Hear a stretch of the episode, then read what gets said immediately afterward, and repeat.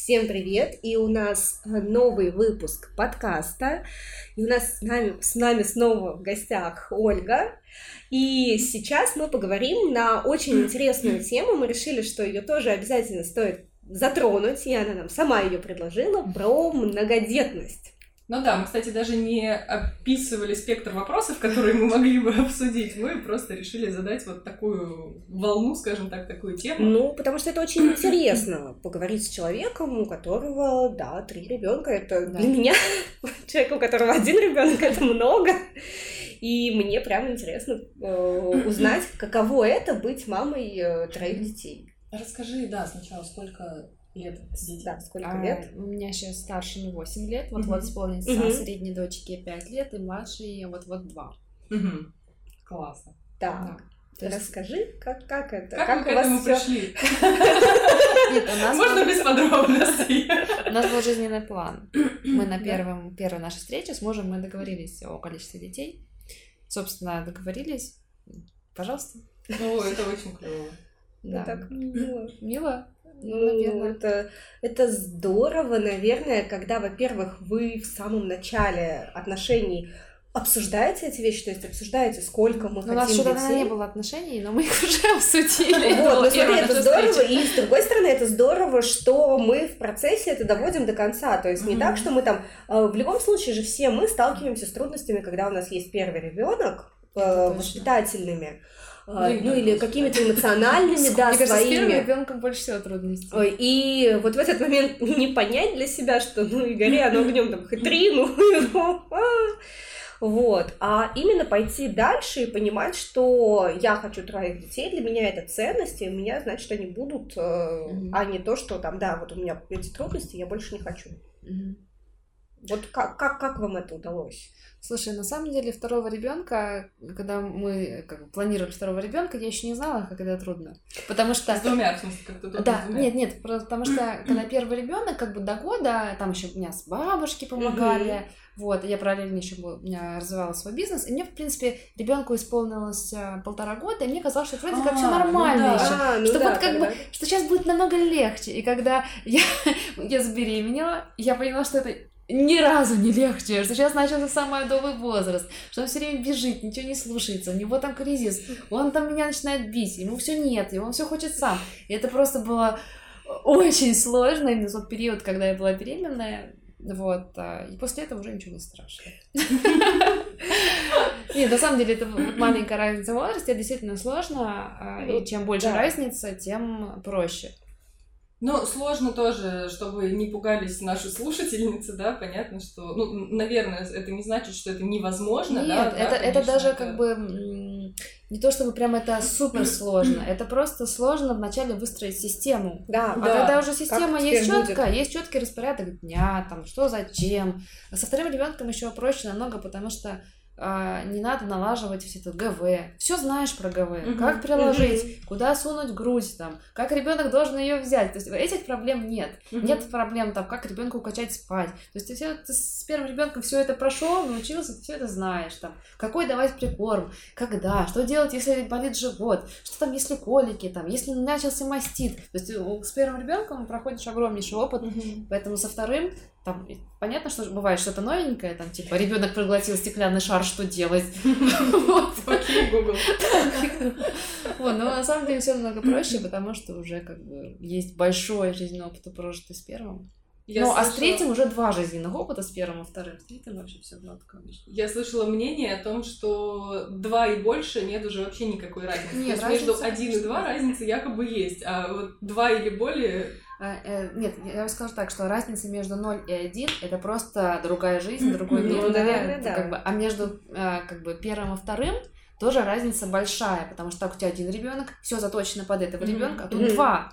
И тут нужно как бы балансировать между расписаниями первого и второго ребенка. Особенно если дети оба маленькие, как у меня была небольшая разница в возрасте. Если разница в возрасте большая, то там уже как бы первого ты отправляешь э, в свободное плавание, и уже как бы все под второго. Если два маленьких, то надо балансировать. Вот. А, Как а с третьим, как бы, тоже зависит от разницы в возрасте. Например, когда я родила второго ребенка, первый был маленький, и мне все Мгм. время приходилось там и с первым чуть-чуть понянчиться, со вторым, и тогда Когда родила третьего, у меня уже дети были чуть постарше. Мгм. И они очень много чего могли сами. И за тот год, когда у меня был третий маленький, они научились сами еще больше всего. да, то есть они мне очень самостоятельные. В целом они очень ответственные. И вот, и мне за, я за них практически не переживала. У меня дочка старшая, она очень чувствует ответственность за своего брата. У нее сейчас какой-то возраст э, такой, ей семь с половиной. И мне кажется, она почувствовала, как сказать, она репетирует свое материнство сейчас. Мгм. Вот это вот Мгм. период игры в дочке матери, он сейчас у нее С прям живым- вот в до- живым как это, в сыновья матери, Да-да-да. сыночки матери, боже мой, как она за этим своим братом ухаживает. И все там его, Мишенька, ну давай, давай, давай. Мишенька, ну не плачь. Мишенька, ну Ну давай, вот, давай. кстати, знаешь, у меня нету, ну, моего второго ребенка, но у нас есть племянники в Чехии, и мы когда приезжали на Рождество, и только-только родилась наша племянница, э. Дианочка, и надо видеть, с какой любовью, с какой заботой на это реагировал Саша. И он до сих пор так очень... А м, Когда, получается, она родилась, это было три года назад, ему было пять лет, когда она Мгм. только родилась. Вот, э, и этой зимой, когда мы летали, и она там уже начиная, ну, как бы ходит, уже там разговаривает, он ей предлагает какие-то игры на правах старшего, он там следит, чтобы она не падала много, то есть э, он прям за ней может присмотреть. Ну, понятно, что не в полноценном каком-то уровне, а в стиле, например, я выйду на две минуты в туалет, посмотри, пожалуйста, за Дианочкой, вот это вполне можно ему сказать, и он прям э, вот в нем чувствуется вот эта вот ответственность, что не какое-то такое пофигистичное отношение, а там она, не знаю, съест что-то не то или там как-то ударится и, и наплевать. Нет, у него как раз такая вот трогательная забота о сестренке, и, ну, меня это умиляет на это смотреть, как, как он к ней прям... Но, с другой стороны, перед первым отъездом, когда вот мы ехали, и она только-только родилась, он э, с нами разговаривал о втором ребенке, а когда мы... А когда мы приехали, мы у него спрашиваем, Сашенька, а ты хочешь, ну, как бы, сестренку себе? Он такой, у меня есть Дианочка. Он, просто уже немножко понял, что это такое. Ну да, да, да, мы потому что жили вместе с ними, и он видел, что там, э, ну, мама Дианы встает к ней ночью, что Диана иногда ночью плачет, и он как бы понял, что такая петрушка будет распространяться на его личную маму, и это как-то так себе мероприятие, видимо, он оценил это в своей голове так. И вот здесь, наверное, такой вопрос, а вот есть ли ревность, и как э, удается с ней справляться? Ну, эм, не, не то чтобы ревность, а есть, эм, как сказать, потребность во внимании. Э, Справляться вниманием. Мгм. Ну, то есть тут это единственное, что может это загасить. Вот, ну, просто э, вообще, как бы, у меня, когда я родила второго ребенка, разница маленькая, и я старалась максимум времени уделять старшему ребенку. Я тогда не Вот, кстати, это работала. очень да. мудрый То подход. есть все в свободное время мы читали книжки, гуляли, мы с ними прогулки играли, там все. Ну, а там, а младшую, там, что и надо, ну, просто покормить Да. там. А постепенно уже, когда она росла, уже там внимание... Ну, Слушай, это вообще очень классный, очень мудрый подход, и многие, наоборот, переключаются, и мне кажется, что вот для маленького Да, ребенка это это очень очень травматичная страдает, история, когда я Особенно была если центром вселенной. Да, то есть, ну, возраста. я центр вселенной, меня все любят, обожают и так далее. Тут принесли какой-то кулек, и теперь все внимание кульку. Да. И черт возьми, это же обидно. Ну, Ну, вообще это...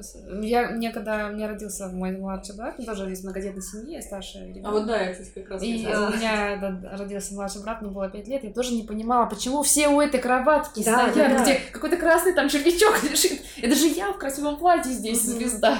А все Ну там вот, э, кстати, у меня э, я единственный ребенок в семье, а у меня у подруги есть младший брат, и она рассказывала, что она чувствовала, когда принесли младшего брата. Мгм. То есть он маленький, он красный, он орет, она на него посмотрела и говорит: это он некрасивый, пожалуйста, отнесите его там, где вы его взяли, и больше не приносите в дом такое, такое существо.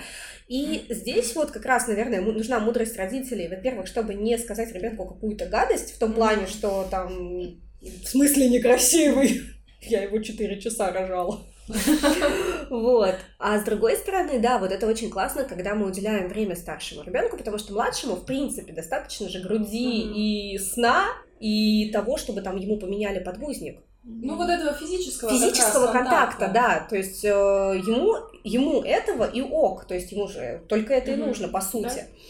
А Ещё поговорить нужно старшему. М, Мне кажется, что есть еще такой момент, а, когда родители готовят а, ну, будущего старшего ребенка к появлению младшего, они очень часто говорят, ну вот родится, вы будете так играть, Ой, вы да, будете да, да. иллюзия, вы будете так вот это, а потом рождается, и все, не подходи, он еще маленький, А. соску не бери, это не надо, это Ну, нельзя, да, а видишь нельзя. еще, а для малышей вы будете так играть, и я как бы жду, что сейчас она придет Да, из роддома, нет, и мы начнем играть, Да, да. а вот это вот маленькое орущее существо, как бы, на какие оно игры способно?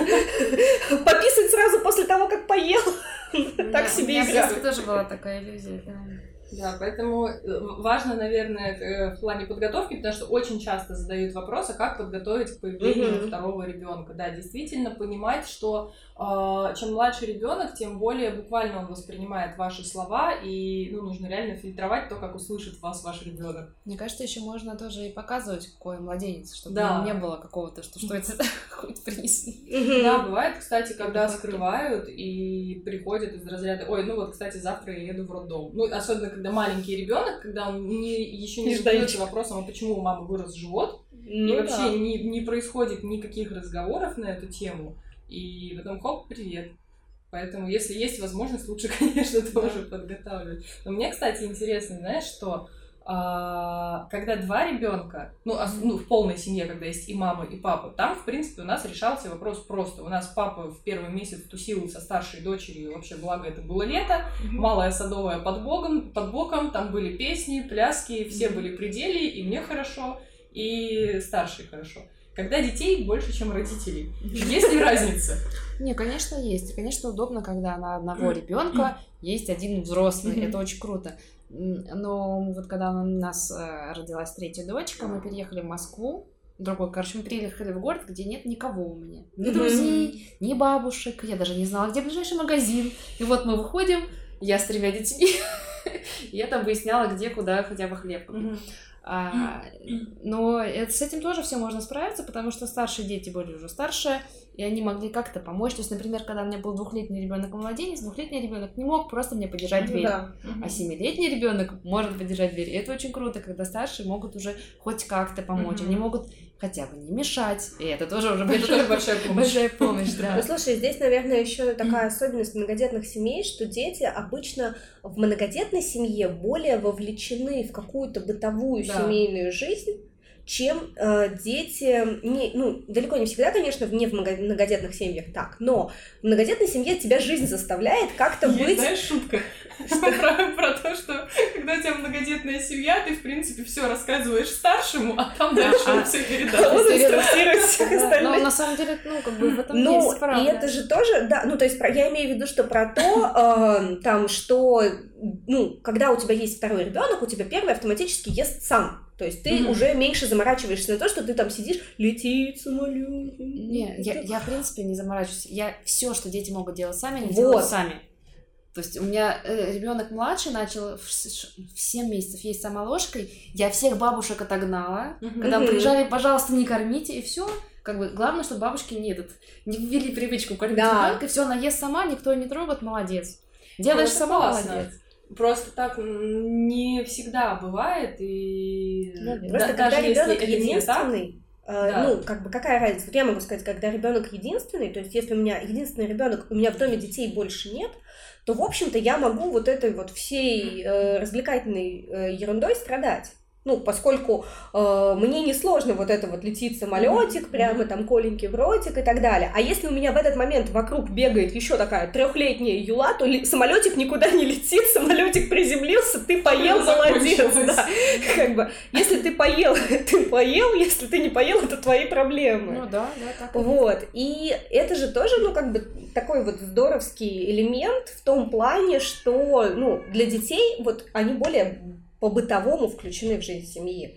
Ну, Что помогать маме, опять-таки, знать, что вообще маме надо подержать дверь, мгм. осознавать это. Ну да, потому что если ты один, то, в принципе, что маме держать дверь? Ну, разве что изредка, когда она с тяжелой сумкой пойдет, а то и папа, скорее всего, тяжелую сумку принесет, и зачем вообще помогать, да? А так, так действительно появляется какая-то ответственность. Единственное, главное, не переборщить здесь, и все-таки дети это дети, родители да, это родители. В, в этом да? плане тоже, но, э, скажем, я тоже, да, не, у меня нет там Короче, я на детей не вываливала всю ответственность за младшего ребенка, и там даже там то какая-то помощь а, в плане младшего ребенка тоже там эпизодически только там, там mm-hmm. посмотри, чтобы Люба там куда-то не залезла, что-то не встала на секунду, пока я иду на кухню. Вот таком. Mm-hmm. А так, конечно, ну и я не могу на них взвалить всю ответственность, потому что, ну, потому что отвечаю реально же я. Mm-hmm. Они совершенно не обязаны смотреть за безопасностью. Вот, кстати, очень круто. Ну, раз ты подписана на Наташу, ты, наверное, читала у нее вот эту да, вот историю про, про Машку. Как, как она... а, вообще, Я не знаю историю, сейчас ну, расскажу вкратце. А, к Наташе приехали гости. Кто не знает, Наташа Максимова это а, как бы основатель клуба You Can Club и а, основатель салона красоты в Петербурге «Богама для мамы». И вот у нее в блоге это открытая история, поэтому мы можем ее обсудить, но мы как бы вот я сейчас объясню, с какой позиции мы можем ее обсудить. А, к ней приехали в гости друзья, и э, у нее есть младшая дочка Машенька. Ей два сколько? Года. Два годика нет, как раз. Нет, мне кажется, уже два с половиной. Ну, чуть-чуть постарше. Плюс-минус, да. да около двух с половиной лет. И старший сын, ему 12. И она, э, ну, как бы дети играли детьми, э, взрослые сидели, э, ну, как бы на террасе или где-то. И она, ну, как бы слухом слушала. И тут она слышит такой плач Машки, и, а дети в другом месте. Ей казалось, что, может быть, они ей максимум не дают игрушку. А оказалось, что они открывали спа-комплекс, дети, и поставили к джакузи или к там, бассейну. Там, там бассейн, джакузи глубокий. Да. поставили посмотреть там что-то. Старшие дети. Старшие дети убежали, дверь осталась открытой. А маленькая. Пришла маленькая бассейн. Маша и булькнулась в этот бассейн. И сама смогла. Но выплыть. она смогла выплыть, она оттолкнулась одна и встала на такую штуку, вот где взрослые сидят, но она на ней стояла, и поэтому она как бы вот у нее голова торчала.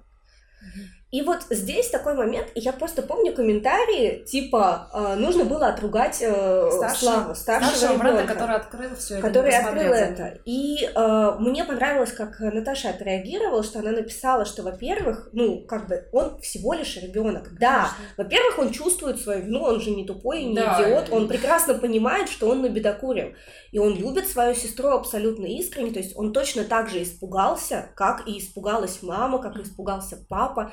Ну, то есть он точно так же пережил этот стресс. Угу. И вот мне понравилась вот эта вот мысль, что я все равно ответственна да. за своих детей. Не старший ребенок, которому ну, там 8, 10, 12, ну, 15 да. лет. Потому что для, ну, это просто всего лишь ребенок, и он может не осознавать даже каких-то опасностей. То есть я подумаю, что не стоит какую-то штуку подставлять к бассейну, потому что маленький ребенок может залезть. А у него это может просто, ну, даже не срастить, он может в голове такую вещь, что маленькая девочка может залезть и упасть. Ну да, кроме того, тут есть еще такой фактор. Понятно, что это, ну, очевидно такая вещь, да, небезопасная, да, но даже в контексте менее опасных вещей, а, когда есть ли смысл перекладывать ответственность на ваших детей? Ну, ваши дети же не рожали своего брата и сестру, они ему Это не их выбор, да, да, да брата или сестру. Ну, поэтому нужно это тоже понимать. Они, я уверена, что любят искренне и заботятся, но все таки наверное, нужно понимать, что есть родители, а есть немножко... Ну, знаешь, я хочу сейчас так сказать, Иногда бывает такое, что между братьями и сестрами плохие отношения. Mm-hmm. Вот из-за такой гиперответственности. Mm-hmm. Ну, например, а, более старший ребенок хочет гулять, хочет гулять со своими друзьями, играть в свои какие-то взрослые игры, mm-hmm. да. И ему вот эту кнопку дают и говорят, типа, ты должен играть с ней. И понятное дело, что вот с ней, особенно, например, условно мальчик, то есть, ну вот мой мальчик, где он, кстати? Вон он. Мой мальчик, он играет в такие мальчуковые игры, какие-то вот характерные, там, с какими-то догонялками, с каким-то безумием. если бы я ему сейчас дала какую-то наряженную в розовое платье куклу и сказала, следи за ней, ну, во-первых, ему было бы неудобно играть. То есть получается, что он либо играет со своими друзьями, либо следит за э, вот этой прекрасной розовой куклой, которую ему дали в нагрузку. Если он не проследит за розовой куклой, и она, например, придет грязная, побитая, еще какая-то... Еще и кого-нибудь сама побью. То э, он еще и от меня за это получит. То есть, и получается, что брат и сестра тогда становятся не источником какой-то любви, а вот какой-то чрезмерной ответственностью, которую я не выбирала и не хотела. Ну, я тебе могу сказать, что у меня племянница, и у моей сестры трое детей, и они чуть младше моих, то, есть старшая она как бы обособлена, и двое младших моей сестры, они чуть младше, чем мои двое. То есть практически то же самое. Но моя племянница с огромным удовольствием играет с моими детьми, потому что, а, ну, ей не нужно за ними все время следить, у нее нет вот этого ощущения, что, блин, опять вот эти вот, вот эти, тут, тут надо этому то, этому все, она просто приходит и просто с ними играет. Mm-hmm. И, конечно, когда ты приходишь домой, и тебе надо за кем-то там последить, это уже немножко другие взаимоотношения, хотя, ну, по сути, дети, это, ну, я ну, говорю, мне кажется, видишь, тут, э, наверное, разница последить э, пару минут, пока я выйду в другую комнату, чтобы тут не случился разврат и разгул, потому что, я говорю, мне Саша один раз я просто дошла от кухни до домофона в коридоре, чтобы открыть дверь. И он разлил по полу кухни. Мы тогда жили э, в съемной квартире в Хрущевке. Там как бы вот кухня, это там смотреть не на что. И он разлил по всему этому полу ровным слоем оливковое масло. Понимаешь, я просто дошла до домофона. Как он это успел? Это что за ниндзя такая у меня там была? А мне даже в голову не могло прийти тогда, что можно за, за такое короткое время такие бесчинства творить. И как бы, да, мне кажется, короткий срок это ок. А вот, ну, например, ты пойдешь с вот этой куклой гулять и следишь, чтобы она не падала, не пачкалась, чтобы ее никто не обижал, чтобы с ней все было хорошо. Но здесь, мне кажется, что... я помню лицо моей сестры, у нас 9 лет разница, она на 9 лет меня старше ее лицо, когда мои родители говорили, ну возьми Полину с собой погулять. И я думаю, господи, ну, ну не надо, ну она же не хочет. Ну ладно, да и я-то не очень хочу, ну как бы мне вообще там делать нечего. Нет, возьми. И вот мы думаем, ладно.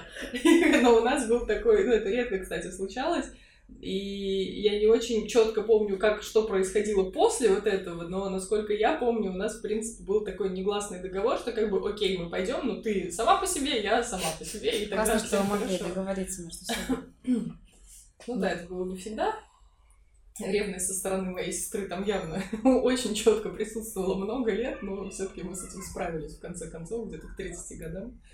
Смогли найти общий Ой, да, ну вообще отнош... А вот как выстраиваются отношения между братьями и сестрами? Я имею в виду еще, наверное, какие-то конфликты. Вот это такой тоже, знаешь, вопрос э, для многих родителей. А, вот как э, как реагировать на конфликты, наверное, я так спрошу. Угу. Так, как я могу сказать, как я да, реагирую, потому что я не психотерапевт. Ну давай, да, как реагируешь ты, и вот что ты обычно делаешь, когда дети конфликтуют? Потому что бывают разные, там, например, и по шапке получает самый старший. И неважно, виноват, не виноват. Нет, у меня, у меня есть просто некие правила, которые знают все дети. Ну, то есть самое главное правило, ты не должен никого бить в семье. Ну, то есть, как бы, это знают все, и если кто-то кого-то ударил, я того поругаю и напомню ему это правило. А, вот, а, он, ребенок может обидеться, конечно, но как бы все знают, что это правило, и что тут обижаться. Вот. Второе правило, у каждого, если есть какая-то собственность, какие-то свои игрушки, ты не можешь их отобрать. Вот это mm-hmm. очень круто. Ты можешь просто попросить, ты можешь договориться, ты можешь поменяться, вот, но отбирать тоже нельзя. Вот это второе правило, которое как бы помогает систематизировать. Слушай, это супер, это вообще прям про границы, про то, что это мои вещи, это ее вещи, да. это там его вещи, и мы имеем право ими не делиться. Вот да, у меня столько случаев было в консультациях, когда мне начинают мамы, мой ребенок не хочет делиться. Да, я никогда не заставляю. Я говорю, окей, представьте себе, вы сидите в кафе, у вас лежит последний iPhone, Подходит какая-то девушка и говорит, ну, хочу, да. да, хочу iPhone, вот у меня не хватает, у меня хватает только на Huawei, а я хочу 11 Pro. Вы ей дадите? Ну дайте ей хотя бы два денька по поиграть. Да, да, на два денька она потом вам честно вернет. Ну, и как-то все так сразу начинают, типа, ну, в смысле? Я говорю, ну, а для ребенка его вещь, даже если это пластиковая лопатка за 50 рублей из Ашана. Для него она имеет такую же ценность, как его вещь, как для вас 11 Pro iPhone. И, соответственно, он имеет такое же право не делиться, как и вы. Я помню, что мне, например, в детстве было безумно обидно, когда родители принимали решение, что я слишком взрослая для этой игрушки, и мы ее отдадим моей младшей сестре двоюродной. Без э, как бы обсуждения. Да, без обсуждений. Ну, в смысле взрослая? Я ее... Она дорога мне как память о детстве. Я не хочу ее отдавать. И, ну, вот как бы для меня это было неприятно. И вот мы с сыном все-таки стараемся обсуждать, то есть мы тоже отдаем его игрушки, mm-hmm. вот, но мы стараемся обсуждать, что вот, Саш, смотри, ты в эту игрушку не играл больше года, она тебе реально вот настолько сильно нужна, или мы можем ее подарить, mm-hmm. там, ну, у меня есть племянники, мы можем ее подарить там Лизочке, там, Дианочке или кому-то еще. Если он говорит да, то окей, мы эту игрушку там отдаем, дарим. Если он говорит нет, то как бы там не бесила меня эта игрушка, как бы там мне не хотелось ее отдать, но нет, значит нет, потому что ну, твоя собственность, твоя вещь, значит. Мне кажется, в этом плане, когда ты ребенку говоришь о том, что ты имеешь право не отдавать, помимо того, что ребенок действительно понимает, что он имеет право не отдавать, еще появляется такая классная опция, что когда кто-то другой не отдает, это тоже воспринимается вообще-то как норма, да, и, да. ну, плюс-минус по-разному спокойно, но ты понимаешь, что, ну, это не значит, что теперь надо пойти побить человека, или отобрать, или еще что-то. А так же, как ты можешь не давать, так же и тебе да. вполне ну, и, не хотеть Или давать. как-то ты развиваешь навык переговоров, да, что да. там. Вот это, кстати, вот я тоже очень стараюсь э, развивать в детях. Да, что там, ну давай поменяемся, да, ну давай у нас вот есть всегда, как бы, когда есть какой-то конфликт, я их спрашиваю, нужна ли моя помощь. А если mm-hmm. нет, то есть они, они знают, какие опции есть. Можно, типа, поменяться, договориться о, по очередности типа, что там сначала ты, потом ты, потом, или там еще какие-то методы, типа, а ты возьми другой, а я тебе предложу это, вот, и они, в принципе, уже владеют этими методами, и как бы часто они могут даже сами без меня все вот это вот договориться, ну, старшие дети, младшие еще, конечно, там два года не особо может. Мне кажется, это такой Но прикольный мини-социум, когда детей больше двух. Ну, ну, даже когда два, то есть он, в целом они уже, ну, стараются как-то друг с другом взаимодействовать, ну, да. решать свои конфликты сами. И я всегда так горжусь, когда они сами могут решить конфликт. Mm-hmm. Я mm-hmm. прям их специально подхожу и говорю, вы такие молодцы, что вы там сами договорились, и они такие, да, да. Слушай, молодцы. это классно. И классно вот то, что еще есть обратная связь, что mm-hmm. вы молодцы, да, что вы не, не стучали друг другу по лопаткой по голове, а вы договорились, то есть вы, вы сделали, и мне кажется, детям же тоже очень круто слышать вот это да, позитивное они, кстати, даже тогда подходят и говорят, мама, посмотри, типа вот. Да, типа, вот, да, типа, да, молодцы. Посмотри, мы молодцы, мы договорились, и они, ну, дети вообще, на самом деле, мы часто очень используем инструмент ругания, то есть мы mm-hmm. используем исключительно ругание и забываем про подкрепление, то есть кнут и пряник, мы как бы кнут берем, а про пряник часто забываем.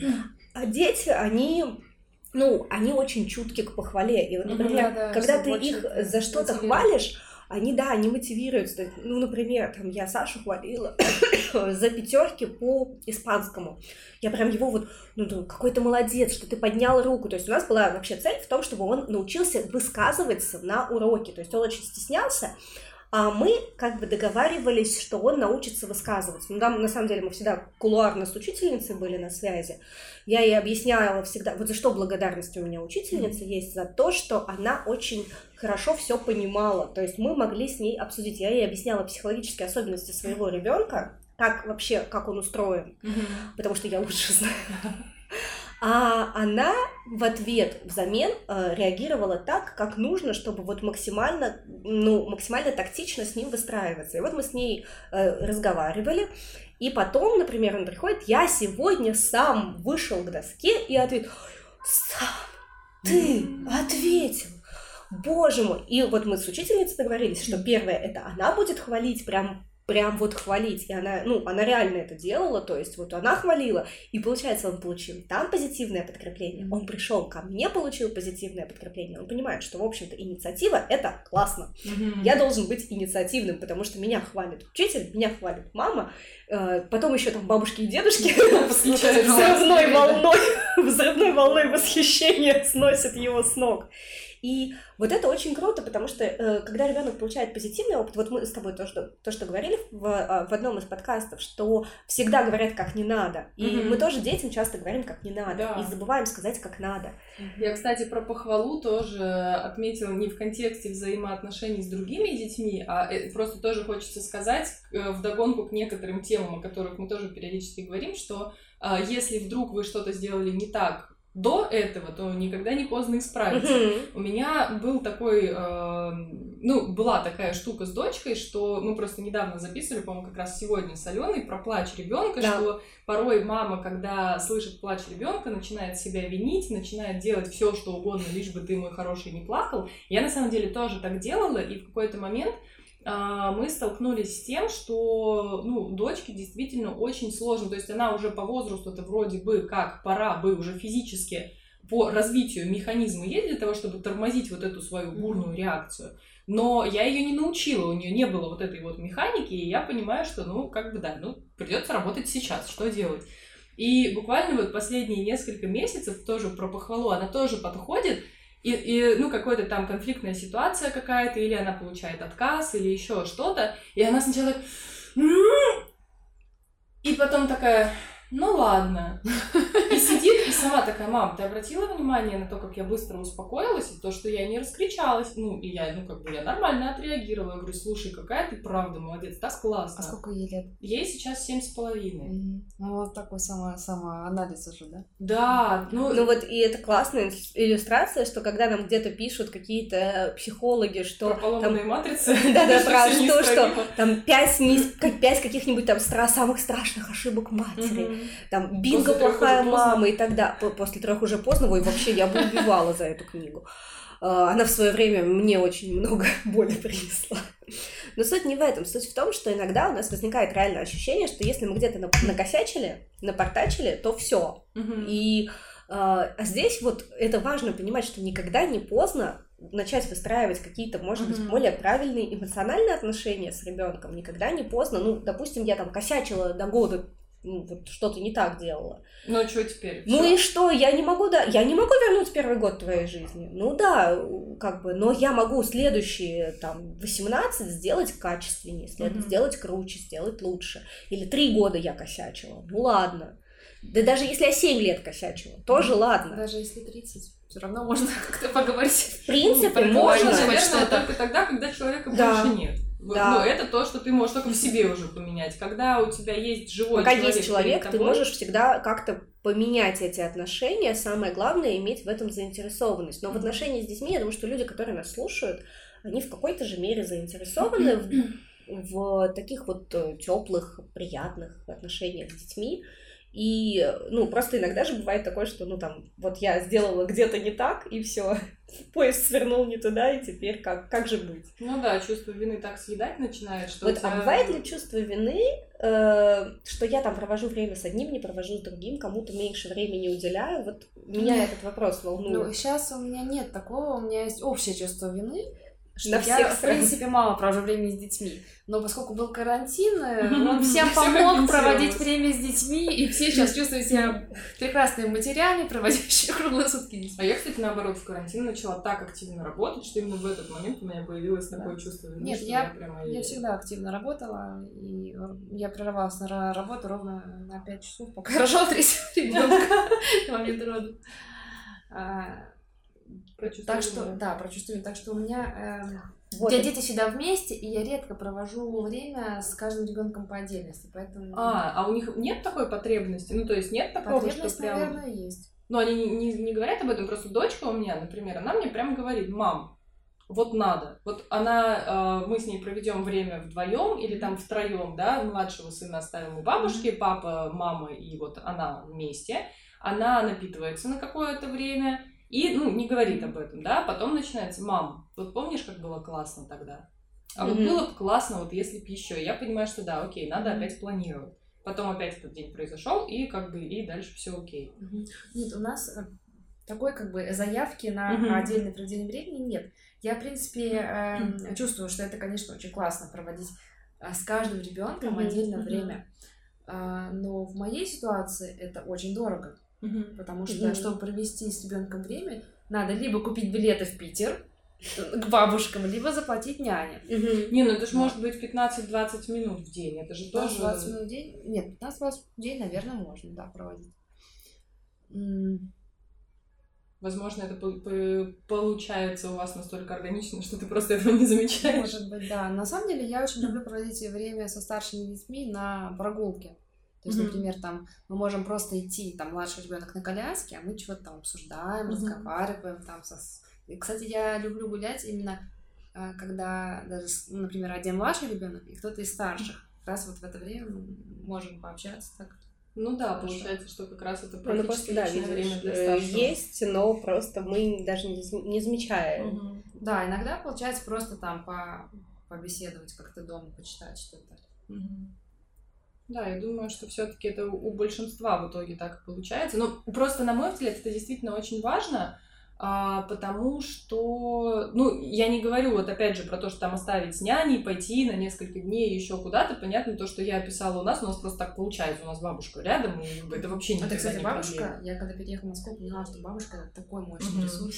Да. Это просто мега круто. Вот, и я как раз говорю о том, что не обязательно, чтобы это были там дни или там недели или даже часы, иногда 10-15 минут, когда ты просто садишься к ребенку. Потому что для ребенка же очень важно, когда ты с ним вот в таком вот контакте, прям вот ты на него смотришь, ты с ним разговариваешь. Когда народу много всегда, да, и, Мгм. все вот здесь вот вокруг вот так, ты не успеваешь посмотреть одному вот так в глаза, Ну, другому у нас, третьему. у нас еще как бы старший ребенок иногда просит, а, он очень любит делать инсталляции, там какие-то эти города, там строить, там, его, там военные и так далее, да. Там высадка в Нормандии, там корабли. Вот. И он когда построит инсталляцию, он приходит, как бы, ему уже зритель, типа, мама, приходи там, э, посмотри, там, у сними нас видео. на время карантина Да. нам сын делал музеи, какие-то представления он нам делал. А, более того, он не просто делал музей, он, между прочим, просил 11 рублей за вход. Я на карту. Предприимчивый мальчик. Сколько Да-да-да. он заработал? У меня дочка за время карантина научилась очень хорошо делать макияж. Моя мама вчера мне позвонила и сказала, что она даже сама себе такое делать не умеет. Вот видишь, а у меня он делал какие-то инсталляции, потом он нам делал театр теней. Ну, Ой, короче, я помню. да, он, короче, знаешь, какие-то много всяких таких фишечек делал, интересных и классных. Это вот, наверное, такая заслуга карантина и заслуга того, что мама много работает, что он, начинает себя развлекать сам. То есть вот, э, кстати, еще, наверное, тоже особенность э, у многодетных семей, которые часто бывает идет мимо у семей с одним ребенком, а, про то, что дети себя могут увлекать Да. сами, са- самостоятельно играть. Потому что я очень часто сталкиваюсь с мамами, у которых один ребенок, и там мама-аниматор которая такое вот, э, которая вот постоянно как-то что-то делает с ребенком, только Мгм. с ребенком. То есть его нужно постоянно, вот то, что мне говорят, прям статы на консультации, его нужно постоянно развлекать.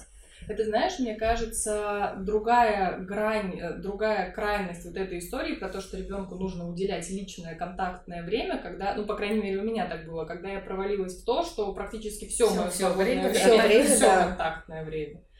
Да, ну, Потому что, а иначе он там будет, ну не знаю, там, ему будет грустно, плохо, да, и он, э, и он меня зовет. То есть, ну, а если мы не даем ему возможность почувствовать, что ты вот сейчас наедине с тобой, что вот какие-то у тебя, возможно, варианты взаимодействия, то он и не сможет са- сам наедине с собой проводить время. Ну, то есть он не будет знать, а так, ну, конкретно вот эти все инсталляции и фишки, он вообще, это даже не моя была идея, он это даже не сам придумал, это, ну, точнее, наоборот, он это сам придумал в том плане, что я вообще не говорила, что а давай ты сделаешь что-то, а давай ты сделаешь это. Я зашивалась по, самые, по самую маковку в том плане, что нужно было там объяснять ему вот это онлайн-обучение, а потом нужно было успеть сделать все свои дела, потом нужно было успеть приготовить еду, и, э, ну, то есть максимум, на что меня хватало, это как бы объяснить онлайн-обучение, а для меня это огромный ресурс, потому что вот Да.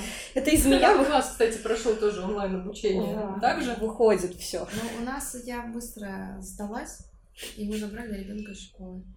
Я потом, как бы вместо того, чтобы сидеть и объяснять все предметы, заходить в Zoom, из Zoom, снимать на видео, отправлять учителю, читать фидбэк от учителя, я просто сама с ним занималась по полчаса в день математикой утром, а муж Мгм.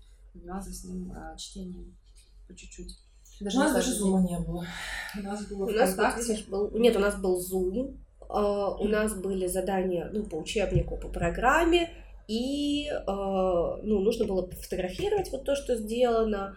Mm-hmm. Ну, то есть, в принципе, на самом деле, я не могу сказать, что все было уж очень плохо. Но просто для меня это огромная часть моего ресурса mm-hmm. в том плане, что а, то бы это сделал учитель, то есть он объяснил, потому что в зуме нереально объяснить. Ну, то есть в том, когда их 30, и они там что-то галдят, кто-то пытается рисовать на доске вот этой общей их. Ну, короче, там просто творился э, Содом и Гамора, и плюс учитель был не очень ориентирован на онлайн, вот здесь, наверное, такая, такой момент, что э, онлайн-обучение, оно отличается от офлайн обучения ну, очень, очень сильно. Да. И есть люди, которые могут работать в онлайн, а есть люди, которые не могут работать в онлайн. Это не значит, что они плохие, просто они не переформатировались вот в этот план. Мне кажется, что основная проблема в том, что именно в техническом. Вот. То, что нет технического какой-то программы. То есть, если бы мой ребенок сел перед компьютером, и у него было бы там одно, второе, перетекающее в это, и он бы сам как бы по этому шел,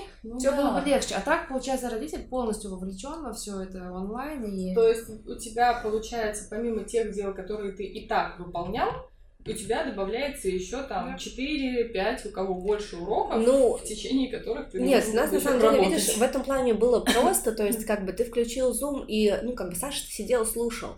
Проблема в том, что технически было не очень хорошо, потому что ложал интернет, ложал интернет у учителя, ложал интернет дома. А, вот, ну, много вот этих вот моментов, и, соответственно, воспринимать информацию было сложно. Было бы, может быть, лучше, если бы это был некий ресурс, где бы открывались лекции, да, просто, которые где поставить бы... на паузу, да. например, послушать еще. Вот, я к этому. А получается так, есть некая тема, и по этой теме нужно делать задания. Соответственно, чтобы задания по этой теме были сделаны, тему нужно объяснить. И здесь возникла проблема, потому что у меня есть mm. такой момент, что я могу объяснить очень многое mm-hmm. в теме психологии и очень малое в теме математика. Тут знаешь, есть еще какой прикол, как э, со стороны ведущего по другую часть экрана могу сказать, что, ну, не знаю, ведете ли вы вебинары? Вот Алена ну, я веду. Ведет, Оля, я не знаю. Как. Ну, я вела пару раз. Но когда ты Прямой ведешь... эфир я веду в Инстаграм. Ну, да, даже, например, прямой эфир. Когда ты смотришь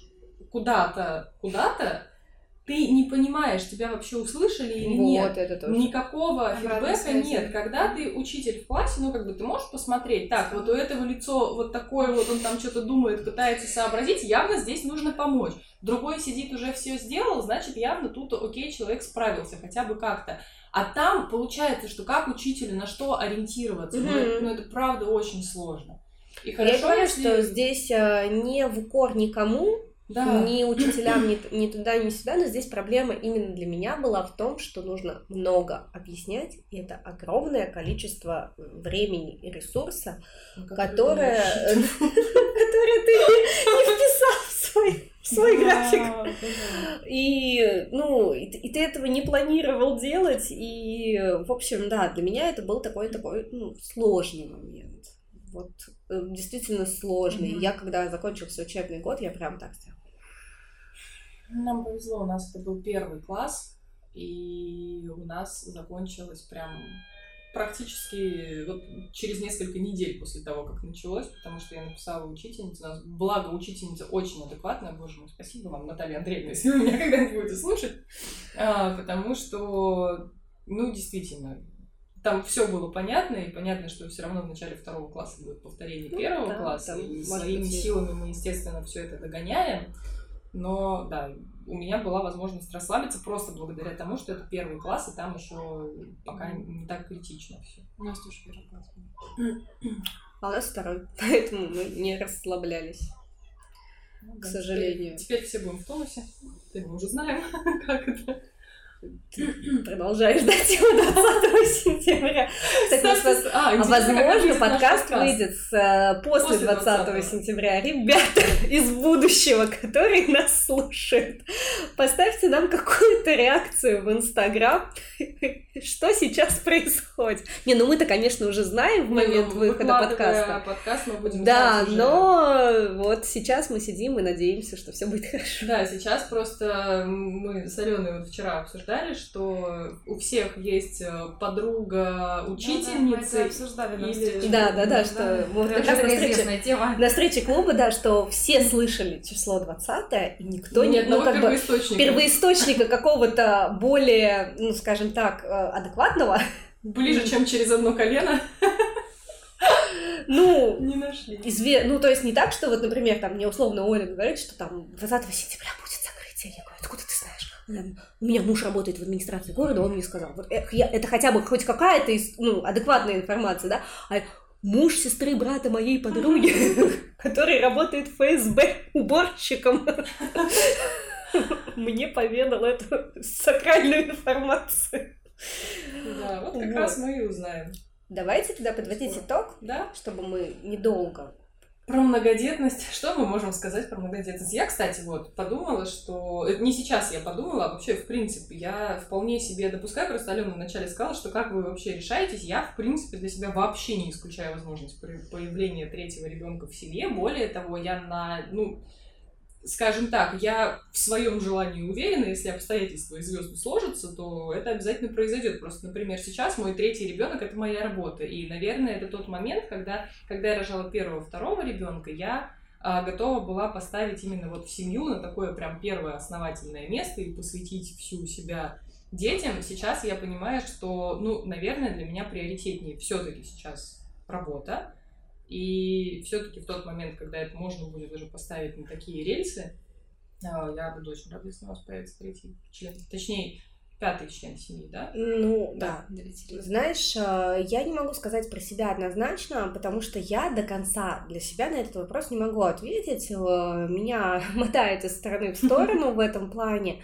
Я не могу сказать точно про трех детей, но хотела бы я, хотела бы я двух детей иметь, наверное, да, может быть. Но для меня, э, поскольку я вот рациональный человек до мозга костей, несмотря на мой странный подход к выбору гардероба, а, я учитываю большое количество факторов. То есть первый ребенок для меня рождение первого ребенка и появление вот его у меня это было э, ну, это было чем-то вот таким вот волшебным, сакральным, я очень хотела. То есть вот конкретно а, этого ребенка от этого мужчины я безумно хотела. Я знала, что это будет мальчик вот с момента, когда я увидела две полоски. Я знала, что он должен выглядеть э, как на рекламе киндер-сюрприза.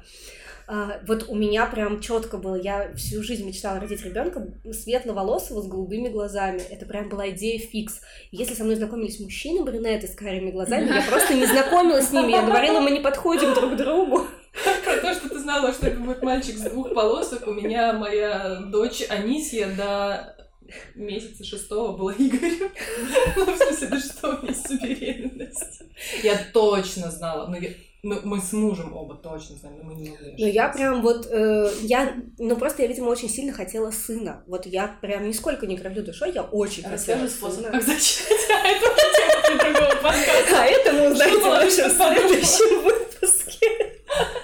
Ну, в общем, э, это как бы это так. А вот насчет второго ребенка и то, что меня часто спрашивают, друзья, если вы сейчас слушаете, пожалуйста, если вы э, не выглядите как мой муж, если вас не зовут так, как моего мужа, если вы вообще не Струков Алексей Андреевич, который родился 13 июня 1988 года, то давай я не готова с вами эту тему обсуждать.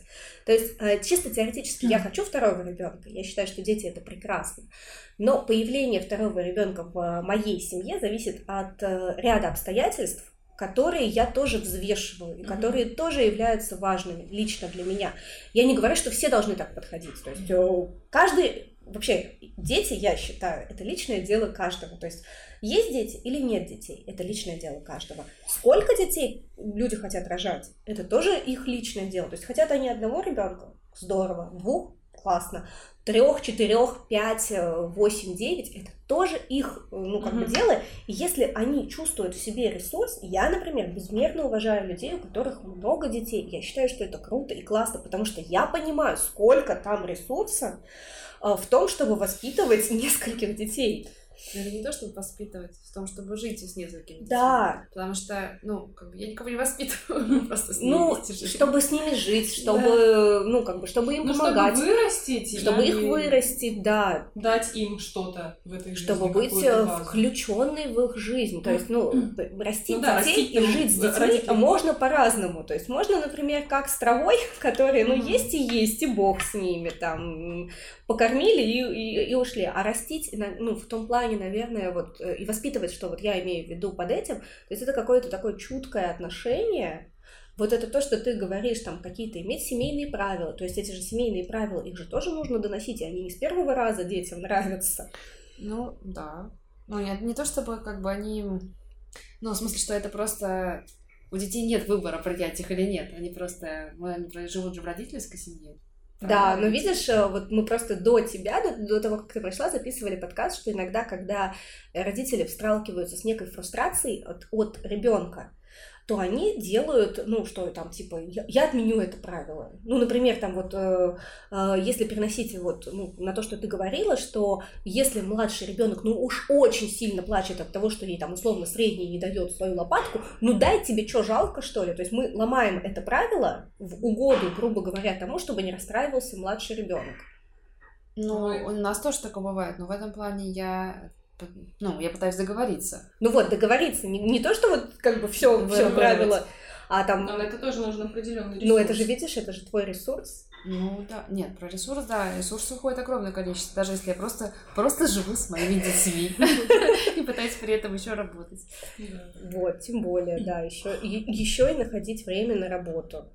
И это очень классно. Я еще хотела рассказать а, а, Да. про еще один мой подход, который, может быть, будет полезен. А, Я стараюсь... Я прочитала несколько книг по психологии, С этого все начинает. ну, потому что это помогло. Я, эм, стараюсь, чтобы дети проговаривали свое состояние. То есть, когда ребенок злится, э, как бы это нормально, но чтобы он просто осознал, что он злится. И когда мне приходит ребенок и говорит, мама, я в ярости, я говорю, Данечка, ты молодец, что сказал, что ты... Ну, в смысле, Да, сейчас я даже не вот говорю. это то, что мы как раз вот тоже записывали в подкаст, что нужно Что? разрешать, во-первых, говорить об эмоциях Мгм. и давать понимание, что они не могут быть плохими или хорошими, что вот они, они есть. И что мы с этим теперь будем делать? И иногда, например, может быть, ребенку нужен какой-то легальный способ их выразить. Мгм. Ну, то есть вообще знать, что, как, что я могу сделать. Окей, Мгм. ну, допустим, там, бить все подряд нельзя, бить людей нельзя, а что можно? Топать ногами, там, покр- прокричаться можно, ну, там, вот что-то такое, чтобы Мгм. был легальный способ. Вот есть эта сильная эмоция, куда я ее могу вынести? Опять же, вот про разницу и про исправление ошибок, да, старший моей семь с половиной, младшему три. Младший может прийти и сказать, мам, я злюсь, мам, я обиделся. Очень круто. И я понимаю, что старший это гораздо сложнее сделать, потому что она, ну, изначально у нее были другие... А знаешь, кстати, как иногда делают дети, которые не могут говорить, они иногда могут выражать свои эмоции, но через такие фразы типа «я тебя ненавижу». «я вас ненавижу», э, «что за мерзкая семья» и так далее. И родители пугаются. То есть родители начинают пугаться, типа «О, он меня ненавидит, господи». А это для ребенка одна из... Ну, то есть он не умеет говорить «я злюсь». Мгм. Но он не умеет это делать, а он злится. И он пытается понять, вот как, как это Сделать было. больно. Как это в- вообще, как в принципе вот это вывести, выплеснуть эту, этот гнев? И он, может быть, где-то слышал такую, ну, там, не знаю, в фильме он Такой видел, формат, в мультике он видел, когда кто-то вот в таком, э, в таком же, как ему кажется, боль, в похожем эмоциональном состоянии Мгм. говорил, я злю, там, я тебя ненавижу, я тебя убью, вот тоже Мгм. такая фраза, от которой тоже триггерит некоторых родителей. Так вот, уважаемые родители, это означает, что ребенок злится. И вы можете ему в ответ не говорить, «О, и что же ты, как же ты меня убьешь, и что же дальше будет? Вообще не трогайте эту тему, он вообще не собирается вас убивать. Не акцентируй. Да, то есть в три года, я, я вам клянусь, он не собирается вас убивать. Вот, даже в пять, и в семь, и в Можно восемь не просто собирается. поговорить, что Просто, типа, да, ты, ты настолько сильно злишься, что хочешь вот это сделать, или ты не хочешь этого сделать, но ты хочешь мне показать, Мгм. что ты настолько сильно зол. И вот как раз это может для ребенка быть классным таким, э, ну вот, Ну, к тому, что, точкой, да? к тому, что да, если вы этого не делали, но вдруг хотите, и вот вам, пожалуйста, маркер, где вы можете переключиться и начать действовать Мгм. по-другому. Да. В общем, друзья, сколько бы у вас ни было детей, Вы молодцы. Да, во-первых, вы молодцы. Во-вторых, э, если вдруг вы даже в какой-то момент понимаете, что что-то не так, никогда не поздно что-то поменять. И мы вам желаем, чтобы на всех ваших детей, сколько бы их ни было, у вас всегда хватало ресурса, и не только на них, но и на себя, конечно, Мгм. тоже. И чтобы вы чувствовали себя максимально гармонично в своем положении, которое у вас есть. Да. Спасибо, Оля, Да. за то, Большое, что мы что такую неожиданную тему поговорили, несмотря на то, что Ну да, это очень да, интересно. Была иная, но мне кажется, это очень интересно Да. послушать. Спасибо вам за то, что вы послушали нас, наш И выпуск. пишите какие-нибудь нам... Напишите, сколько у вас Сколько у вас детей, сколько вы как вы хотите. справляетесь, да? Как вы справляетесь, и сколько, да, сколько вы хотите, и если вы, например, хотели много, но у вас э, немного, то почему так получилось, что там, может быть, вас останавливает. В общем, э, пишите, что думаете, нам всегда приятно это прочесть, Да. посмотреть а, на Ютубе в комментариях. А, Для тех, кто нас слушает, напоминаю, что в описании нашего подкаста вы можете найти ссылку на наши инстаграмы и написать нам в директ, потому что, к сожалению, функция комментирования непонятно как работает, но вот в директ мы все, все прочитаем. Да, все, друзья, будем с вами прощаться и увидимся в Да, а ссылку на. Ольгу мы оставим тоже в описании. спасибо. Всё, Да. Всем, всем спасибо, Пока. всем. Пока.